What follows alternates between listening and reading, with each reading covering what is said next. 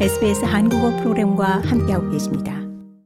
덩클리 지역구 보궐선거를 하루 앞둔 일을 앤소니 알바니지 연방 총리가 이 수잔리 자유당 부당수의 선동적 트윗은 겁주기 캠페인이라며 맹비난했습니다. 3월 2일 실시되는 멜버른 덩클리 지역구 보궐선거를 하루 앞두고 수잔리 자유당 부당수는 소셜미디어 플랫폼 X에 이 외국 범죄자들로부터 호주 여성이 성추행당하는 것을 보고 싶지 않다면 노동당에 투표하지 말라고 트윗했습니다. 이는 이는 빅토리아 경찰이 전 이민 수용소 수감자 남성을 성추행 혐의로 체포했지만 실수로 인한 것을 시인하고 29일 저녁 석방한 사건과 연관됩니다. 앤소니 알바니지 연방 총리는 기소가 취하됐음에도 불구하고 해당 트윗을 계속 남겨둔 리 부당수의 결정을 맹비난했습니다.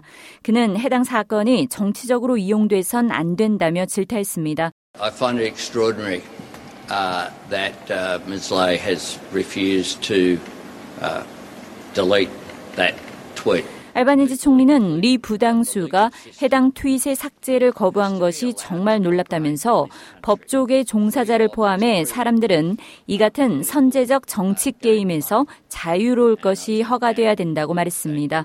이어 리 부당수의 트윗은 2024년 자유당의 현 위치를 나쁘게 인식하게 할 것이라고 생각한다고 덧붙였습니다.